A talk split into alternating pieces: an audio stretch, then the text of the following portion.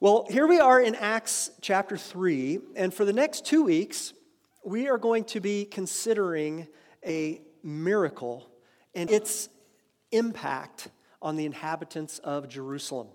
Now, if you remember, if you've been studying through Acts with us, one of the, the most memorable verses in the book of Acts is in Acts chapter 1, when Jesus speaks to his disciples and he says, Hey, you're going to receive power.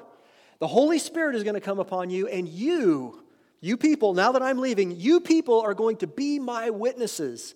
And the first place that he says that you're going to be empowered to be witnesses is in Jerusalem, this city that they're all part of. Now, when Jesus first said that to them, they didn't really understand what that was going to look like. But as we've seen here in these past few weeks, as we're studying through the book of Acts, we realize okay, the Holy Spirit is going to come and empower them. And a couple of weeks ago, we saw how the, even supernaturally, he was going to give them language to speak to the others in the, the region, uh, the people that had gathered into Jerusalem. So that's going to take place. Um, and then last week, we saw that part of the way that they would witness to their, their surrounding city was going to be that they were going to be empowered to be the church. That's what Tony shared with us last week. And they began living like a church. For the first time, they were devoting themselves to the, the teaching and the, the, the, the disciplines and the, the doctrines of what was the start of the church. And from that, it, their, their circle began to grow. All right? And now we're going to see this miracle take place that's going to add to the witness of what's going on. All right? Now, before we jump into it and read it, miracles by definition, are a little bit baffling, right? I mean, that's why we call it a miracle. It's because we can't really understand or explain all that was involved in this taking place. They have mystery built into them. That's why they're a miracle. And even if we have a lot of the surrounding details figured out, when something is miraculous, it really leaves us with no explanation. All right? And some of the things that are really commonplace today would have seemed miraculous to the people of, of the first century. Here's an example my mom lives 2,005 miles away from me. And in about 15 seconds, Apple Maps gave me a route of how I could drive from my house to her house, 2,005 miles away. That's pretty stunning, guys. I mean, for somebody from the first century, and you're going to describe to them this 2,000 mile route, and you're like, yeah, here in 15 seconds, I can tell you exactly how you get there. Like, what? All right, even more awe inducing is the fact that I could pull out my phone right now and talk to my mom face to face 2,005 miles away on a little FaceTime call, right? I mean, even when I was a kid, that was like space age stuff of like, really? We're going to be able to do that? We have this phone that we just pop up? That's like Star Wars or something with a little hologram popping up, right? These are things that now we're like, well, yeah, I, I can't believe this Wi Fi. Like, it's not letting me do what I need to. Like, it's all normal to us. If we had done this 2,000 years ago, people would have been like, where are you from and what is going on right now? This is miraculous. Now, the reason those things don't seem so miraculous anymore is because the mystery surrounding those things has been figured out right? The, the compilation of worlds of information and education and experience and science and research has allowed us to do some of these things and erase some of that mystery. What's fascinating to me is that many of the miracles that Jesus and his followers performed in the first century would still be considered miraculous today. And I think that was on purpose. God has the big picture. He knows what's going on. He knows what certain things can happen that were never going to be figured out by humanity. Grace agrees. I love it. Right? And so that's today what we're going to see is we're going to see um, how some of these things um, took place and why. All right? So let's begin here. Chapter 3, Acts chapter 3. Here's what it says in verse 1. It says, Now Peter and John, these are two of the apostles, were going up to the temple at the hour of prayer, the ninth hour. Now, I'm already going to stop you there just for a second because I want to give you a little bit of the setting of what's going on. Now, traditionally, the devout Jews of this time, of the first century, would pray three times a day. All right? Nobody actually knows historically, the historians go back, they don't really know when they kind of got into that tradition. But by the first century, it was pretty common for them to have these set three times of prayer. Um, some think it goes back to Psalm uh, chapter 55, verse 17. This was a psalm of David. When David wrote this, he said, Evening and morning and at noon, I utter my complaint and moan, and he hears my voice. now, it doesn't sound like the most fun prayers happening. But what he's describing is this three times a day where he's like, I'm going to God, and God's listening to me. And because they revered King David so much, the author of the psalm, some say, wow, if it was good enough for David to pray three times a day, I should probably pray three times a day too. And so it was very common for the, the Jews of this time to pray three times a day. And I say that's a great habit to be in. You know, uh, many of us have kind of a, a, a, just a tradition that's been handed down where we pray before we eat. And many of us eat three times a day. Um, I really like to eat three times a day if I can pick, right? And, and it's a great time to just say, hey, I'm going to habit stack. I'm going to put this habit with the others. I'm already going to eat three times a day. What if I seek the Lord three times a day? And I set my heart and mind on Him, even if it's just for a second. It's a good habit. It's not somewhere in Scripture that says you must pray three times a day. It's not there, but it's just what was happening, all right? And, and so that's what was taking place here. That Peter and John, they're heading up to the, the afternoon prayer session. Now, the way that the, the Jews of this day numbered their day was from 6 a.m. to 6 p.m. All right, that was the day. Anything before that was night, or after that was night. All right, so by dawn, roughly 6 a.m. to 6 p.m., that was their day. So the first hour of the day was 6. The sixth hour of the day, halfway through, was noon. So, right here, where we see this, where it says they're going up to the hour of prayer, the ninth hour, it's about 3 p.m. Okay? Uh, the 12th hour then would be 6 again. Got it? All right? So, it's about 3 in the afternoon that they're coming here to the temple. And this was also the time of the evening sacrifice in the temple. Okay? So, this would have been a very busy time of day around the temple. Many people would take a break in their day to come pray at the temple at this time. All right, and that's important to understand what's about to take place here. All right, so it's busy. It's the time of prayer. Everybody's flocking into the temple. They're heading that way. Everybody's there to pray. And here's what it says in verse 2 it says, And a man lame from birth, meaning he could not walk, was being carried, whom they laid daily at the gate of the temple that is called the Beautiful Gate to ask alms of those entering the temple. Seeing Peter and John about to go into the temple, he asked to receive alms. Okay, there was no social security back in these days, okay? There was no government assistance programs. So those who had disabilities like this man had to survive on the generosity of other people in the community. That's the only way they could get by, okay? And this would have been a very common routine for a man like this who had never been able to walk. In fact, what we'll see later is the, the crowd, they're, they're going to recognize this guy. They recognize him because he's always sitting at the same place on, in the gate there when they come through. So they've seen this guy day in, day out for years, okay? Now, it says there um, that it was at the beautiful gate. So I've got a little um, picture here for you today to see of this temple, I think, I hope. I really do, I promise. Temple, there it is. Okay, now, this right here, what we've got in front of us, it's not actually the real temple, okay? This is, a, in fact, for those of you who are going to be headed to Israel in June, we have an Israel trip in June, you can all go. Um, we're going to see this very model. This is actually a scale replica of the old city of Jerusalem, okay? And so this is an artist's rendition of Herod's temple, which is the temple that is established uh, during Jesus' time, okay? There was Solomon's temple, there was the tabernacle first, then there was Solomon's temple, then there was Herod's temple, the big temple when Jesus is around, okay? Now, this temple was a, this magnificent uh, building. Uh, Herod started it in around 19, um, the year 19, and didn't finish it until between 62 and 64, they think. And, and it, so about 40 years it took to build this thing. And then it was destroyed by 70. Okay, so the full temple was only in existence for a, a, handful of years. But it was this incredible temple. Okay, now when he says here, he's sitting at the, the beautiful gate, scholars kind of argue about this. Scholars like to argue, that's what they do. Um, they don't know which gate that actually was because obviously the temple's not there anymore. I will say this when you go now to the Holy Land and you can go around the Temple Mount, you can see some of the foundation stones of this temple still in place. It's amazing. But the, the guess is it's either this little golden gate right here that you see, or it could be this gate right here. Some say it was the Shushan gate, others say it was the gate of Nicanor.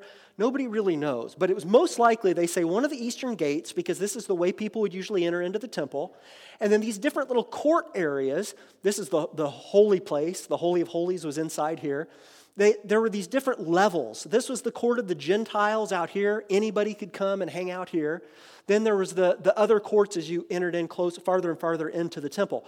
So either he's sitting out here somewhere, or maybe he was sitting in here on these steps. We don't really know, but it was an obvious place that was kind of a, a main thoroughfare of everybody coming in.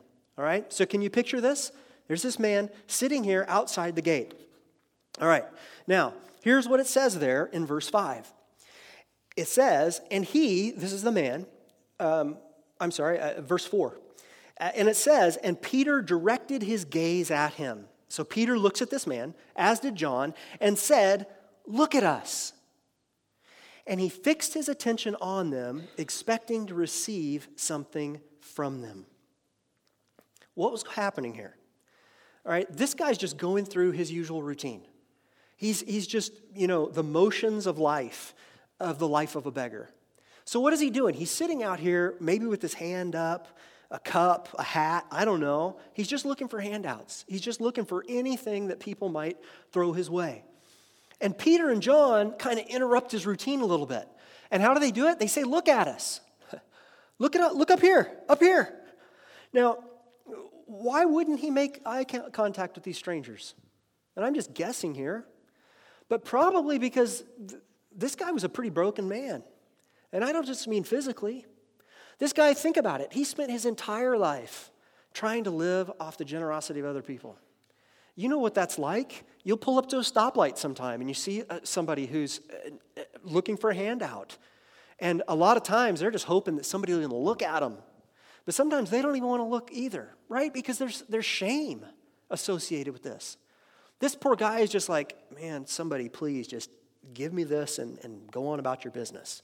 You don't look at me, I won't look at you. We'll just make this transaction as painless as possible and move on. It's a really heavy thing looking into this guy's life. His life had been hard. He didn't have the opportunities everyone else did. He was, I mean, I hate to put it bluntly, he was at the bottom of the food chain. But that's the way it was, needing to live off of other people's scraps. He was in a hard place. But look what happens in verse 6. But Peter said, I have no silver and gold but what I do have, I give to you. In the name of Jesus Christ of Nazareth, rise up and walk. And he took him by the right hand and raised him up. And immediately his feet and ankles were made strong. And leaping up, he stood and began to walk and entered the temple with them, walking and leaping and praising God. And all the people saw him walking and praising God and recognized him as the one who sat at the beautiful gate of the temple asking for alms. And they were filled with wonder and amazement at what had happened to him. Now, this definitely caught this man off guard. He's not expecting this. He's just doing what he always does. It's three o'clock in the afternoon. I'm sitting at the temple. I'm hoping to get a little money for dinner. That's it. And there was no, at least no recorded uh, conversation here, no warning, no sermon about faith or healing. Peter and John didn't say, ask him questions, nothing about his background, nothing. It, what, we, what seems to be here is that Peter just basically grabbed him by the hand and yanks him up. And, and when he does this, when, when, when he's healed and this man's on his feet for the first time and he realizes what happened, what's he do? he just erupts with praise and worship. And he starts heading into the temple, and he can't even stop, control himself. He's like, What's just going on? And he's, he's not just walking, he's leaping, he's jumping up and down, and he's praising God, making all kinds of noise. And everybody in the temple is like, It's just afternoon prayer time. What's going on? You know, the charismatic kid came in today. And they look and they're like, oh my gosh, that's the guy from the gate. That's this guy we've been seeing. Wait, I thought he was crippled. He doesn't look crippled to me. He's, he's supposed to be lame. Is this guy faking all this time? All of a sudden, people are asking, and they're astonished, and they realize, no, this guy's been healed. This is what's going on here. Now, remember, we're all broken people when Jesus finds us, aren't we? Now, we may not be physically disabled, but we all suffer from the effects and brokenness of sin in our lives. And it is appropriate, I want to point that out here today, it's appropriate for our healing to result in praise. This guy was not out of line for jumping up and down and praising the Lord. Why? Because he knew what God had just done.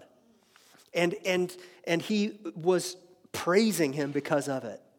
And I really want to challenge us with this too, because sometimes, you know, especially as you've walked with the Lord for a long time, your, your memory of your conversion or your salvation, your memory of the life that you used to lead that God's rescued you from, your memory of the way that you've been transformed, sometimes it gets a little fuzzy.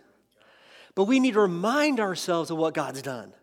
And out of that, we should be living lives of praise. When we gather together and in a, a, a time to worship the Lord, we should be singing at the top of our lungs. If we're saved people, we're people that have been transformed and people that have been changed, people that have been rescued for eternity. We have a reason to praise. We have a reason to be thankful to the goodness of God, don't we? All right, now here's what I want to show you about this miracle here. Um, this was a miracle with a purpose. And I, I want to just point out two of the, the purposes here in this. The first one is the obvious one. Uh, this beautiful miracle changed that man's life forever. All right, and that was part of the purpose of this miracle. That was part of why God sent Peter and John to that man at that gate on that, mor- that afternoon, that his life would be changed forever. Because now, for the first time, He'd be able to learn to support himself, maybe learn a trade, get a job for the first time in his life. It would have given him a dignity that he didn't have before. It would have given him a freedom to finally go where he wanted. Did you notice he was carried to that spot? That's the only way he would get there every day. Other people, family members, friends, had to carry him physically everywhere he went. But now he's got that freedom to do what he wants to do, and it would have filled him with hope for the future. And that's a huge part of this miracle. That was part of the purpose, that this man's life would be changed. Secondly, the miracle in this man's life had a wider purpose than it did for just him personally. The miracle was used as a tool to shine a, spite, a spotlight not on the man healed, not on even those who performed the healing, but as we're going to see, he was going to shine a spotlight on the one who provided the power for healing. The miracle pointed back to God. Because part of the reason a miracle is a miracle is that it just doesn't happen every day. Okay? The guys in the, the people that were hanging out in the temple didn't see this man and like, oh, you know, he must have got that new, you know, medication that I heard about. Oh, he must have, you know, saw this person or that person. Oh, the surgery finally took place and now he's good to go. It's all fine. No, no, no. This is a miracle. This didn't happen. Well, and so immediately the questions are going to come. Well, how did this happen? Where did this come from? What's the power? What do you mean? He couldn't walk his whole life and now he's walking. It's pointing back to God. Now, let's look here at what happens now that everybody's filled with wonder and amazement. People are gathering around in the temple. Here's the man in the middle of them. They all recognize him. This is the guy. He's jumping up and down and praising God. And this gives Peter an opportunity to speak. Look at verse 11. It says, And while he clung to Peter and John, all the people, utterly astonished, ran together to them in the portico called Solomon's. That's one little, uh, like a covered porch area in the temple, um, the temple complex. And when Peter saw it, he addressed the people Men of Israel, why do you wonder at this? Oh, come on, Peter. You know why we're wondering at this. It's a miracle, right? But he's just, he's setting them up here. He says, Or why do you stare at us as though by our own power or piety we have made him walk? And here's where he drops it on him the God of Abraham, the God of Isaac, and the God of Jacob, the God of our fathers, glorified his servant Jesus, whom you delivered over and denied in the presence of Pilate, whom he had decided to re- when he had decided to release him. But you denied the holy and righteous one and asked for a murderer to be granted to you. And you killed the author of life whom God raised from the dead. To this we are witnesses. And his name, by faith in his name, has made this man strong, whom you see and know. And the faith that is through Jesus has given the man this perfect health in the presence of you all. Now, instead of taking glory to themselves or, or uh, you know, using it as an opportunity to launch their brand, or announce the grand opening of their church, instead of doing any of that stuff, which would work pretty well, hi, I'm Peter, and next Sunday morning, you can come and join us, and we'll talk, right? He didn't do any of that. What does he do? He goes right to it and says, it's, Don't look at me. Don't even look at this guy. It's God. And the one we're talking about here, the reason this is happening is because of Jesus. And in case you weren't sure about the Jesus I'm talking about, you remember that guy with Pilate a little while ago? The one you denied and asked for this murderer to be released instead? The one that got crucified? That Jesus? Same guy? Everybody's with us? They're like, yeah. He rose from the dead, and we've seen it.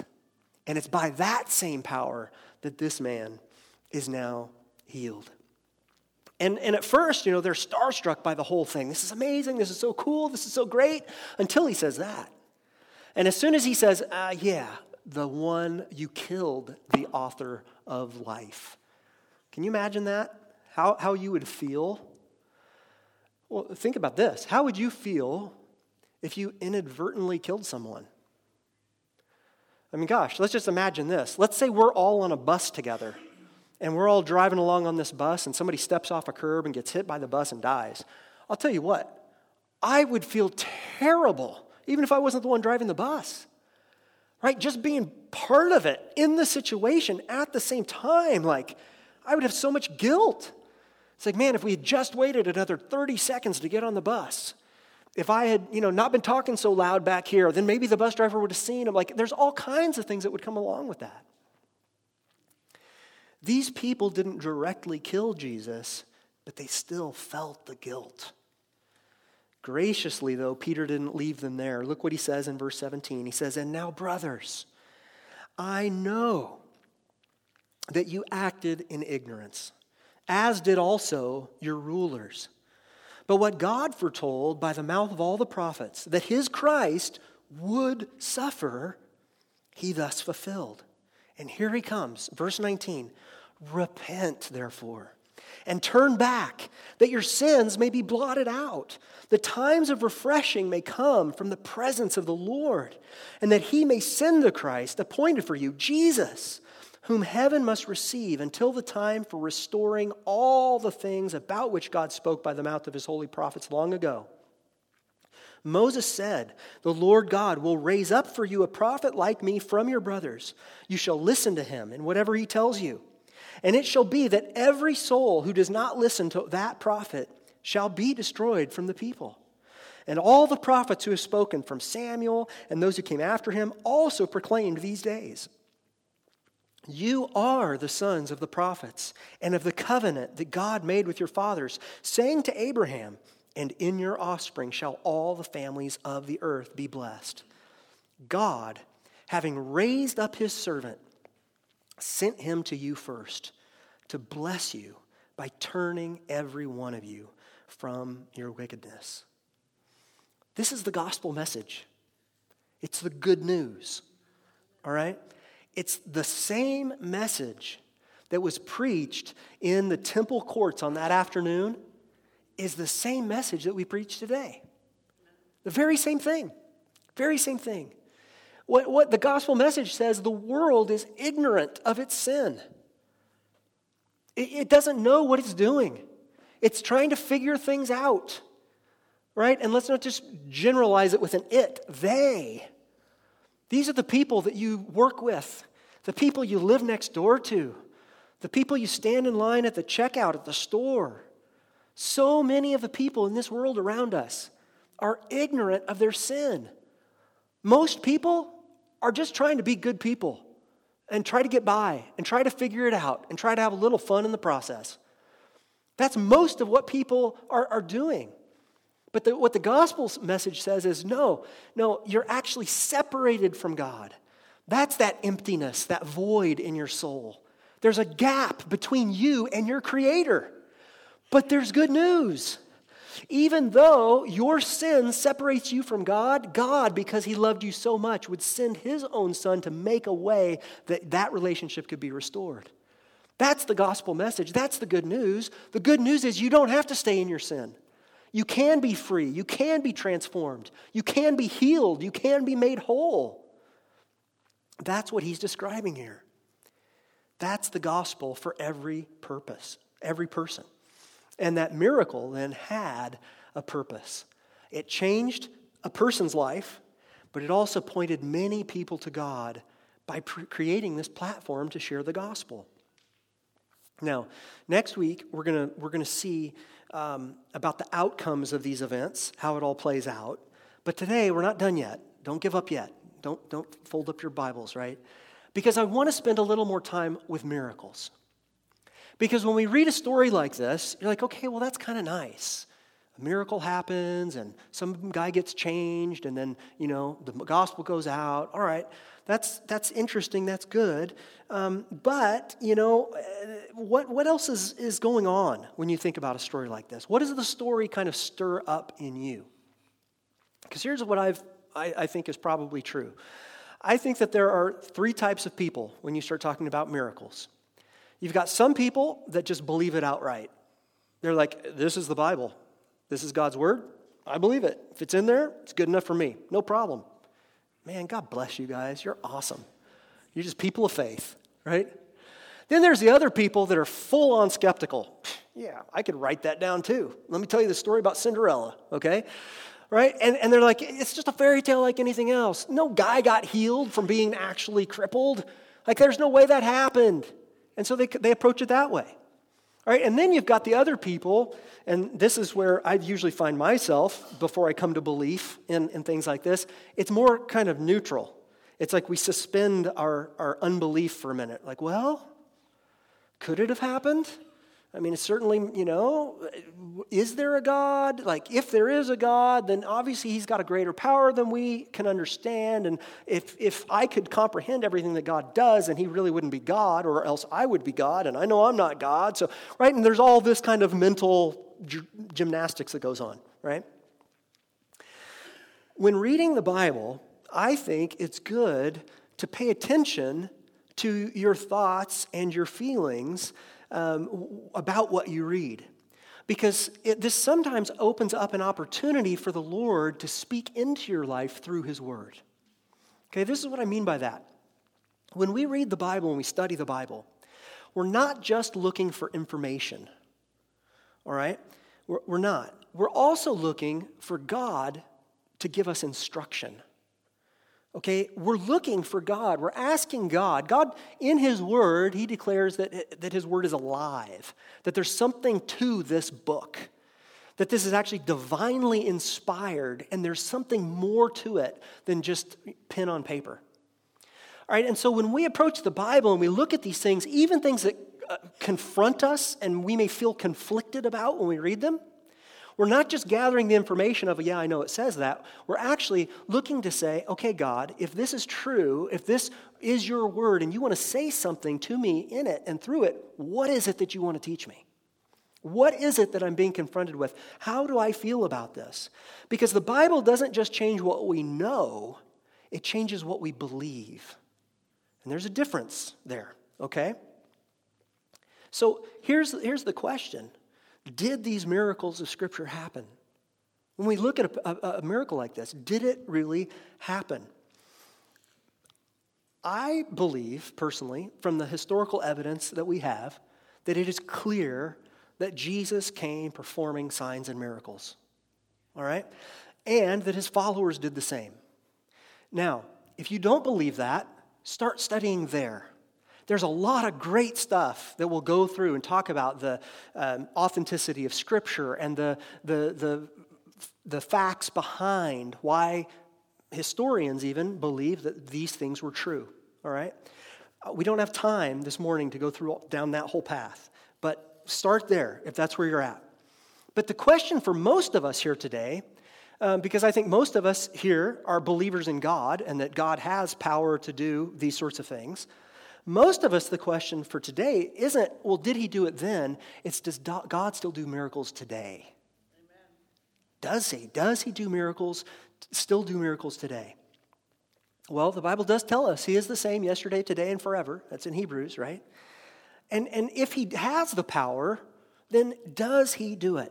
And if so, why don't we see them all the time? Because that's another follow up question that happens a lot. Because let's face it, it seems like it would be a whole lot easier to get the message of the gospel out in the same way that they did.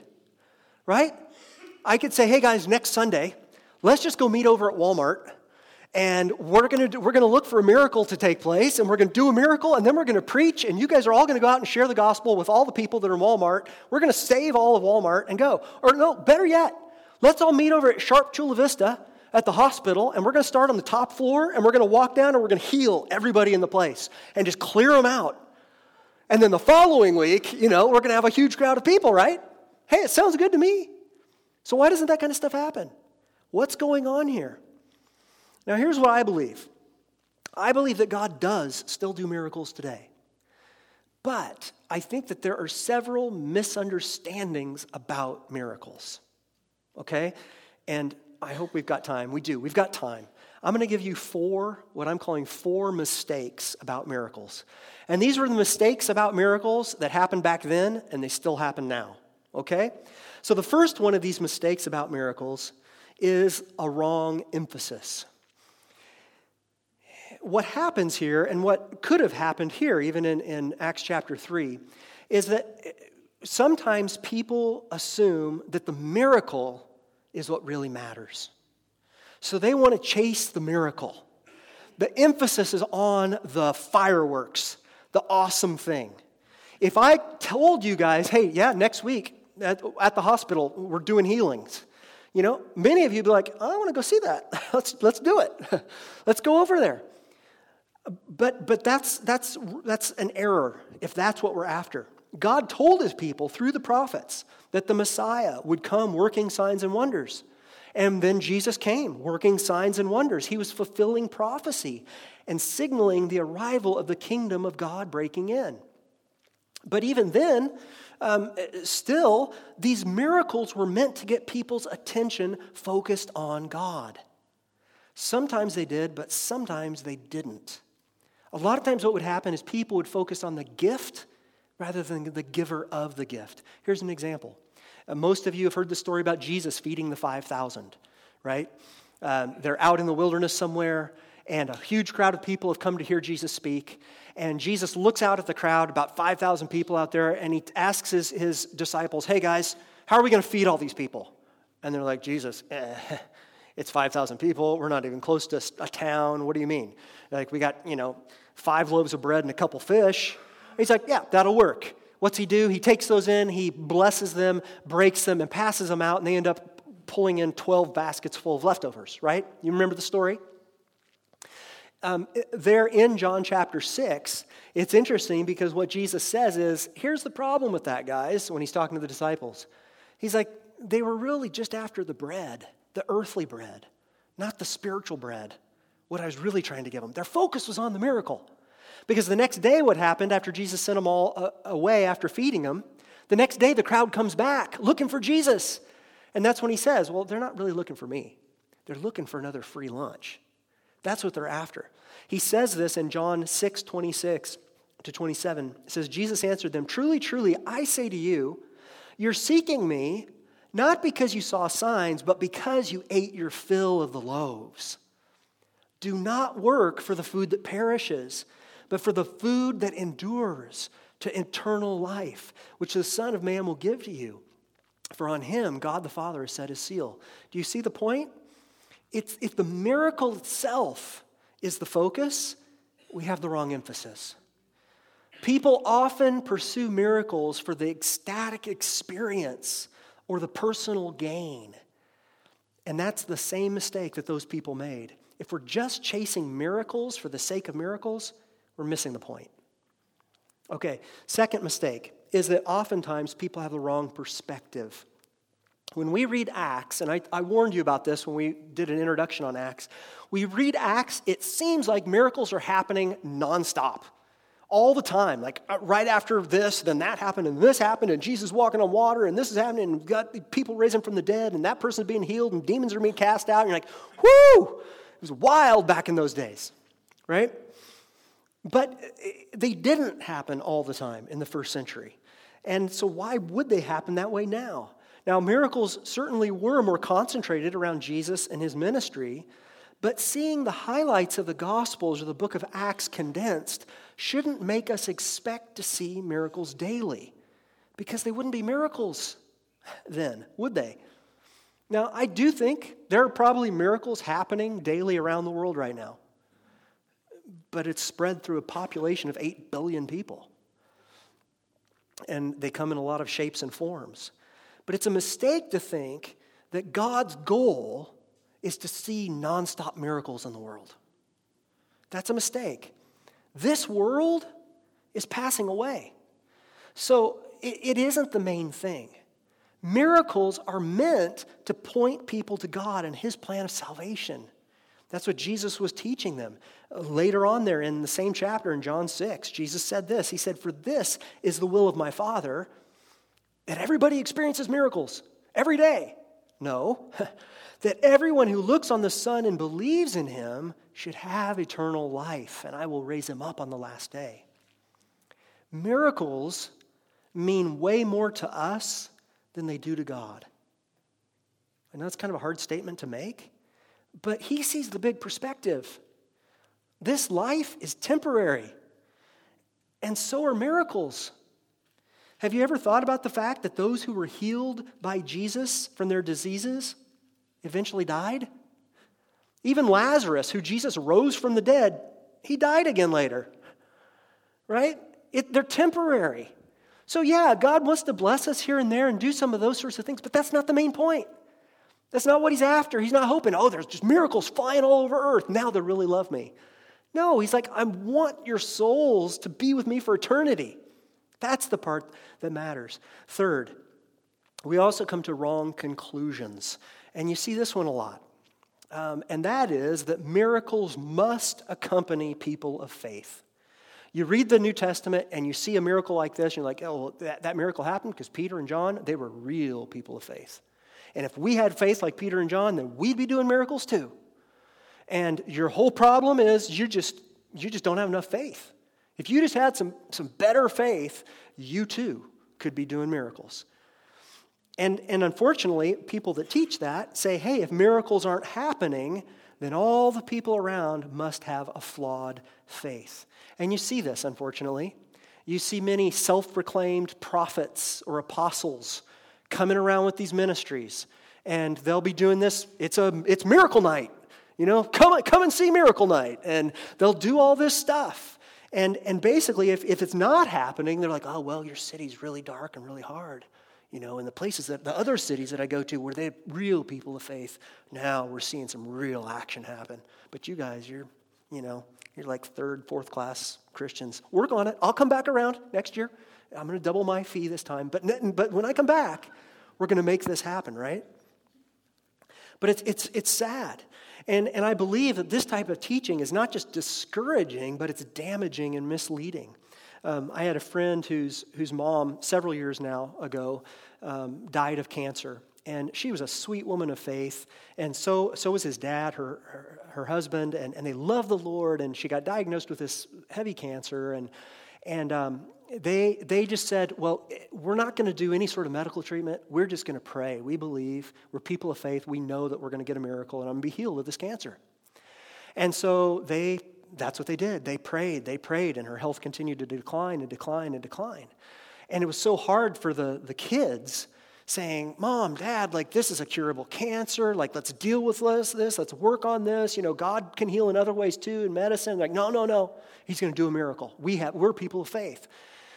Sadly, she died.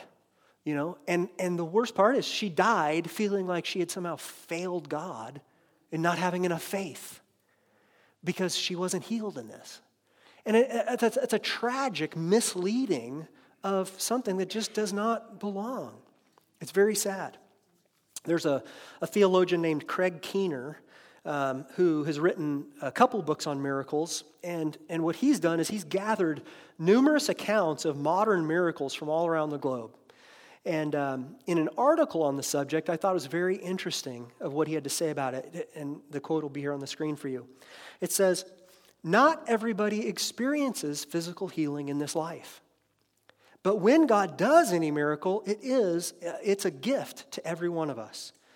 That is because it's a confirmation to us of God's promise of a world made new, of the day when He will wipe away our tears and when death and suffering will be no more.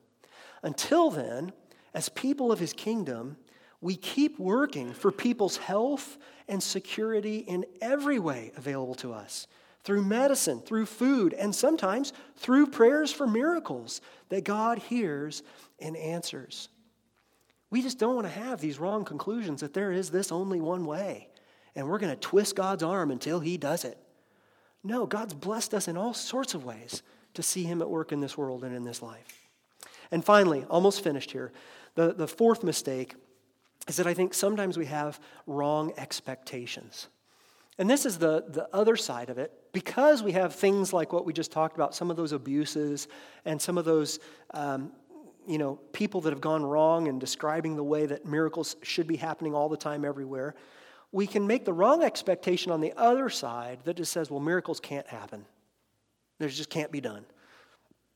And I understand the pull toward rationality and, and our own experience, the whole seeing is believing. But, guys, that's not really how we view other things in the world. I've never seen the Eiffel Tower or the Great Pyramids, but I believe they exist. They're there, even though I haven't seen them with my own eyes, right? Just because we don't see miracles daily doesn't mean that we should abandon our hope in them. Because if God is truly who God is, then He can do the things that He says He can do. And I think we really need to remain open to the potential of what God wants to do. God's bigger than us. God has a, wider view than any of us have. And God is capable of these sorts of things. I'm not going to make any false promises to you that if you pray hard enough, you do the right thing, that absolutely. No, I'm not going to say any of that. But God can do these sorts of things. And I think we should pray in faith, asking the Lord for a miracle when we need one. Ask for healing, ask for provision. Jesus told us directly sometimes you don't have because you don't ask. Let's not be those people either. Let's pray. Let's ask for those things. Let's use all the resources that God's given us and see what He wants to do. Here's what I believe as I finish God is at work in the world, He still is. And let's not miss, uh, miss the fact that the greatest miracle is really that souls could be changed, that lives are transformed. It's an invisible miracle a lot of times. But when you look back on your own life and you see salvation that's come to you and the way that your whole view's been changed, it's miraculous, guys. God's doing miracles. He will do miracles in all those ways. And sometimes it, it's expressed in a really visible, miraculous way because nothing's impossible with God. But if we keep our eyes fixed on Him, not on a miracle, not on the fireworks, but on Him, there's no telling what we may be able to see. Pray with me, please.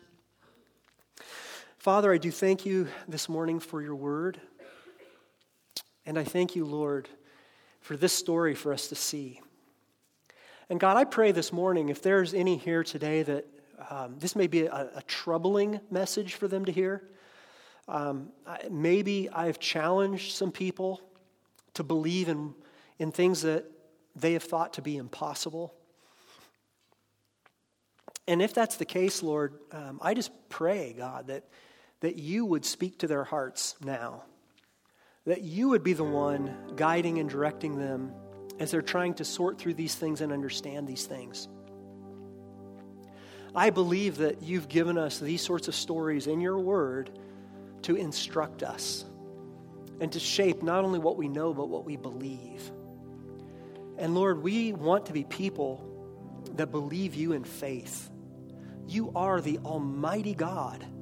You are the one above and beyond all other beings, all other things. And Lord, I know that there are times where we, we come to spots in our lives where we need a miracle. And Lord, I believe that you're calling us to, to, to reach out to you in those times, to ask you for those things. And Lord, whatever your answer is, give us faith to trust you through it. That may result in something miraculous that we experience occasionally in our lives, or it may be something completely different. But Lord, help us just grow as people of faith people that know you, people that trust you, people that look to you in all things. Lord, I pray as we go through our week ahead that we would wrestle through these things with you. Bring these things, these, these thoughts, these ideas back to our minds and back to our hearts throughout the week. Let us process these things. Help us grow in faith as we pursue you. And Lord, I do also just want to pray uh, one more thing, one more request, Lord. God, if, if you would desire to do miracles among us as a church, as a church body, as a church community, Lord, I pray that we would be open to what it is that you want to do. I've seen a, a few things, very few things in my life that definitely lean into the miraculous zone. But Lord, I just pray that um, I never would shut my heart off to your working, and, and neither would any of my brothers and sisters here. But instead, Lord, that we would always be open to whatever it is you want to do in the way that you want to do it. But Lord, never let us just pursue the miracle. Let us always pursue you and what you want to do with them and through us. Guide us this week, bless us this week, and uh, Lord, may we be those that are walking with you, know you, and experiencing you in your fullness in our lives. In Jesus' name I pray.